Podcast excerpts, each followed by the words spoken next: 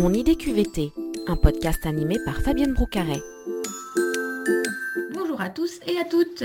Pour ce nouvel épisode de Mon idée QVT, j'ai le plaisir d'accueillir Léopold Denis, cofondateur de Moodwork. Cette start-up œuvre depuis plusieurs années pour favoriser la qualité du travail des salariés dans des secteurs d'activité très variés. Bonjour Léopold. Bonjour Fabienne. Pour commencer, est-ce que vous pouvez nous présenter Moodwork? Quelles sont vos spécificités? Quel est un peu votre ADN? Moodwork, c'est une société qu'on a co-créée avec Benjamin Brion et des chercheurs en psychologie, en sciences comportementales, il y a maintenant 4 ans, avec un but très précis qui est celui de rendre chaque salarié en fait, acteur de sa qualité de vie au travail. Pourquoi? Parce qu'en fait, on a fait le constat que dans beaucoup d'entreprises, les facteurs organisationnels étaient beaucoup plus adressés que les facteurs individuels de qualité de vie au travail. Or, de cette manière, en fait, on se retrouve avec des salariés qui sont un petit peu passifs dans leur qualité de vie au travail.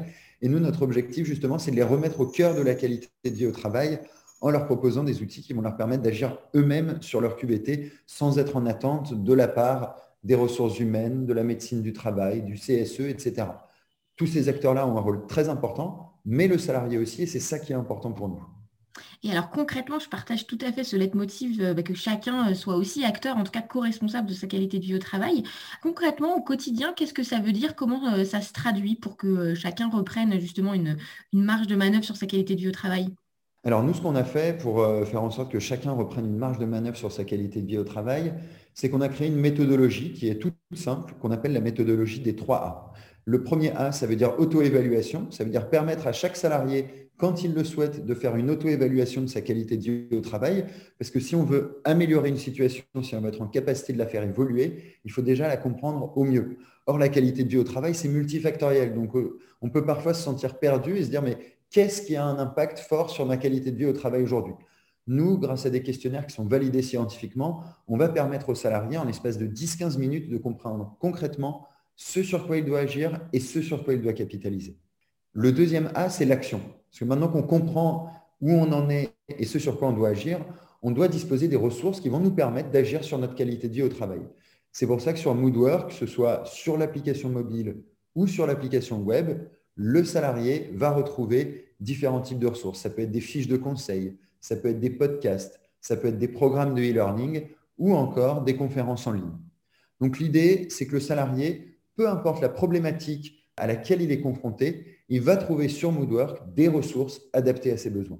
Le troisième A, qui est primordial pour moi, c'est l'accompagnement. Parce qu'on est une jeune entreprise chez Moodwork, on fait du digital, on est dans le développement, etc.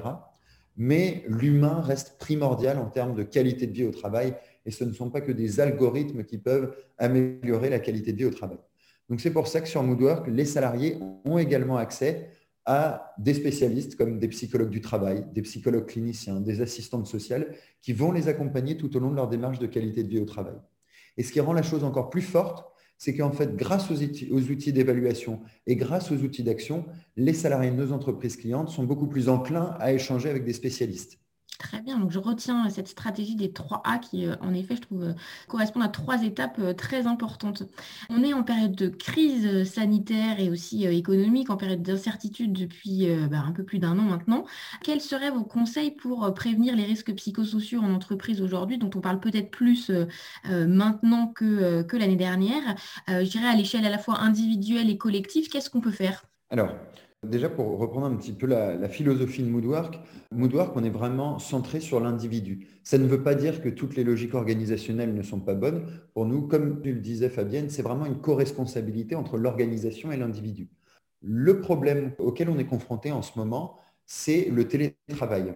Imaginons, il y a 1 an, tu allais au travail et tu avais un problème. A priori, tu avais des collègues, tu avais un manager, tu avais des gens autour de toi qui pouvaient identifier des signaux faibles. Aujourd'hui, le problème en matière de risques psychosociaux, c'est que pour beaucoup de personnes, on est seul chez soi. Résultat, qui se fait sentinelle de la prévention des risques psychosociaux? Le premier sentinelle des risques psychosociaux, quand on est en télétravail, c'est soi-même. Et c'est pour ça qu'il faut que les salariés en télétravail disposent des outils pour être en capacité de s'auto-évaluer. Et ça, je le soutiens à chaque fois et je le soutiens de plus en plus, c'est qu'en télétravail, le premier acteur de la prévention, c'est soi-même. Donc ça, au niveau individuel, c'est vraiment primordial pour l'organisation de se rendre compte que c'est l'individu qu'il va falloir outiller aujourd'hui. Au niveau de l'organisation, Pour moi, ce qui est très important, c'est de réévaluer le rôle du manager. On considère depuis des années que le rôle du manager, ce n'est pas un rôle technique, c'est un rôle de gestion de ses équipes, mais c'est encore plus vrai aujourd'hui. Le manager doit prendre beaucoup plus de temps pour ses équipes, doit être beaucoup plus à l'écoute et doit prendre beaucoup plus de temps pour justement identifier ses signaux faibles. Donc moi, c'est vraiment à ces deux niveaux que je trouve ça extrêmement important de replacer le curseur aujourd'hui. C'est le niveau individuel, le niveau du manager. Mais bien sûr, il ne faut jamais oublier l'aspect de la direction, des ressources humaines et donc toujours évaluer la situation, faire des enquêtes, faire des audits qui vont permettre de mettre en place des plans d'action adaptés. Il faut toujours agir si on veut être sur la bonne longueur d'onde sur ces trois niveaux. Et justement, au niveau des directions, notamment des DRH, on a un métier qu'on ne connaît pas forcément bien. Ce sont les responsables qualité de vie au travail. Alors, ils sont beaucoup moins médiatiques que les fameux Chief Happiness Officers. Et pourtant, ils ont un rôle clé dans la prévention de CRPS et dans le développement de la qualité de vie au travail. Vous avez fait une étude, justement, en interviewant une trentaine de responsables qualité de vie au travail en France. Qu'est-ce que vous retenez de cette étude et de ce métier ? La première chose, c'est que c'est un métier d'avenir. Parce que quand j'ai commencé à faire les 35 entretiens, on était en octobre 2019 et j'avais identifié sur LinkedIn environ 110 responsables QVT. Aujourd'hui, quand j'ai publié l'enquête, j'ai eu plus de 110 responsables QVT qui m'ont contacté pour l'avoir. C'est-à-dire qu'aujourd'hui, je pense qu'en un an et demi, on a 2 fois plus de responsables QVT de personnes qui ont ce titre aujourd'hui en France. Pourquoi ? Parce que depuis un an, il y a une prise de conscience inimaginable en termes de qualité de vie au travail. Je pense qu'au niveau des directions et au niveau des individus, on a eu cette prise de conscience très forte parce qu'on a des personnes qui se sont retrouvées confrontées à des situations auxquelles ils n'ont pas été confrontés auparavant et des chefs d'entreprise qui se sont rendus compte que leurs salariés, ils trouvaient plus de sens à leur travail, que c'était compliqué, qu'ils avaient des arrêts de travail beaucoup plus longs, etc. Donc, le rôle du responsable QVT aujourd'hui, il est primordial. Et ce qu'il faut savoir, et ce que j'ai tiré de cette enquête, c'est qu'un des objectifs du responsable QVT, c'est de ne pas exister. Pourquoi ? Parce que si tout allait bien, le responsable QVT n'aurait pas besoin d'exister. Et c'est ça ce que tout le monde m'a répété, c'est de dire, mais moi, je suis là pour faire en sorte qu'on n'ait plus besoin de moi. Parce que, comme je le disais tout à l'heure, la qualité de vie au travail, elle se situe à tous les niveaux de l'entreprise, au niveau du salarié, au niveau du manager, au niveau de la direction.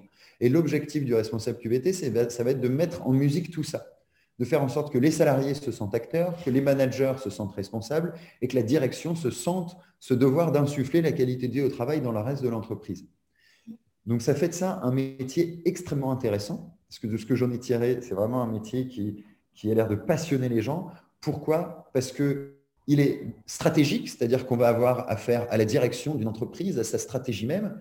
Il est également très terrain, vu qu'on accompagne chacun des salariés individuellement, mais aussi il est extrêmement transverse, c'est-à-dire qu'on doit comprendre les métiers de chacun pour pouvoir les accompagner au mieux. On parle là des spécificités de chaque métier. Alors, ce que je trouve intéressant, c'est que chez Moodwork, vous arrivez à travailler dans des secteurs très variés. Vous avez fait des programmes pour des chauffeurs routiers. Vous avez beaucoup travaillé avec le personnel soignant, notamment pendant cette année de crise. Comment vous réussissez justement à vous adapter à des milieux aussi différents ? Chez Moodwork, déjà, c'est vraiment une des choses qui est très importante pour nous, c'est que quand on s'adresse à un salarié, à sa qualité de vie au travail, on a ce besoin de comprendre son quotidien et ce qui impacte sa qualité de vie au travail. Vu qu'on est dans l'accompagnement individuel, si on proposait les mêmes contenus, comme disait un conducteur routier ou un manager de banque, ça n'a pas du tout les mêmes problématiques auxquelles ils sont confrontés. Nous, on a vraiment une ADN scientifique chez Moodwork et l'idée, c'est qu'à chaque fois qu'on va s'adresser à ce que nous, on appelle une nouvelle typologie de métier, eh bien, on va aller au contact de ces personnes, c'est-à-dire qu'on va aller faire des entretiens qualitatifs, on va remplir des questionnaires pour avoir un aspect quantitatif et on va réadapter nos contenus. La première adaptation qui est la plus complexe, c'est les outils d'auto-évaluation. Vu qu'on a des tests qui sont validés scientifiquement, on va devoir les réadapter à chaque fois qu'on va adresser une nouvelle typologie de métier. Et cela va nous permettre également de savoir quels sont les sujets qui sont importants pour ces métiers-là. Et donc, on va créer les contenus, les ressources qui vont permettre de les accompagner au mieux. Donc, à chaque fois, c'est tout un processus qui est assez long, mais qui va permettre d'accompagner le salarié au mieux et de faire en sorte que quand le salarié va utiliser Moodwork, il va se dire « Ah, mais cet outil, il est vraiment fait pour moi ». Pour terminer ce podcast, on aime bien lancer un défi à nos auditeurs. Donc, qu'est-ce que vous auriez envie de leur demander ? Ça peut être un exercice pratique ou un conseil à partager. Quel serait votre défi pour favoriser la qualité du travail ? C'est celui de l'auto-évaluation. C'est de se dire, OK, aujourd'hui, je prends une demi-heure et je vais noter, selon moi, qu'est-ce qui agit positivement sur ma qualité de vie au travail et qu'est-ce qui agit négativement sur ma qualité de vie au travail.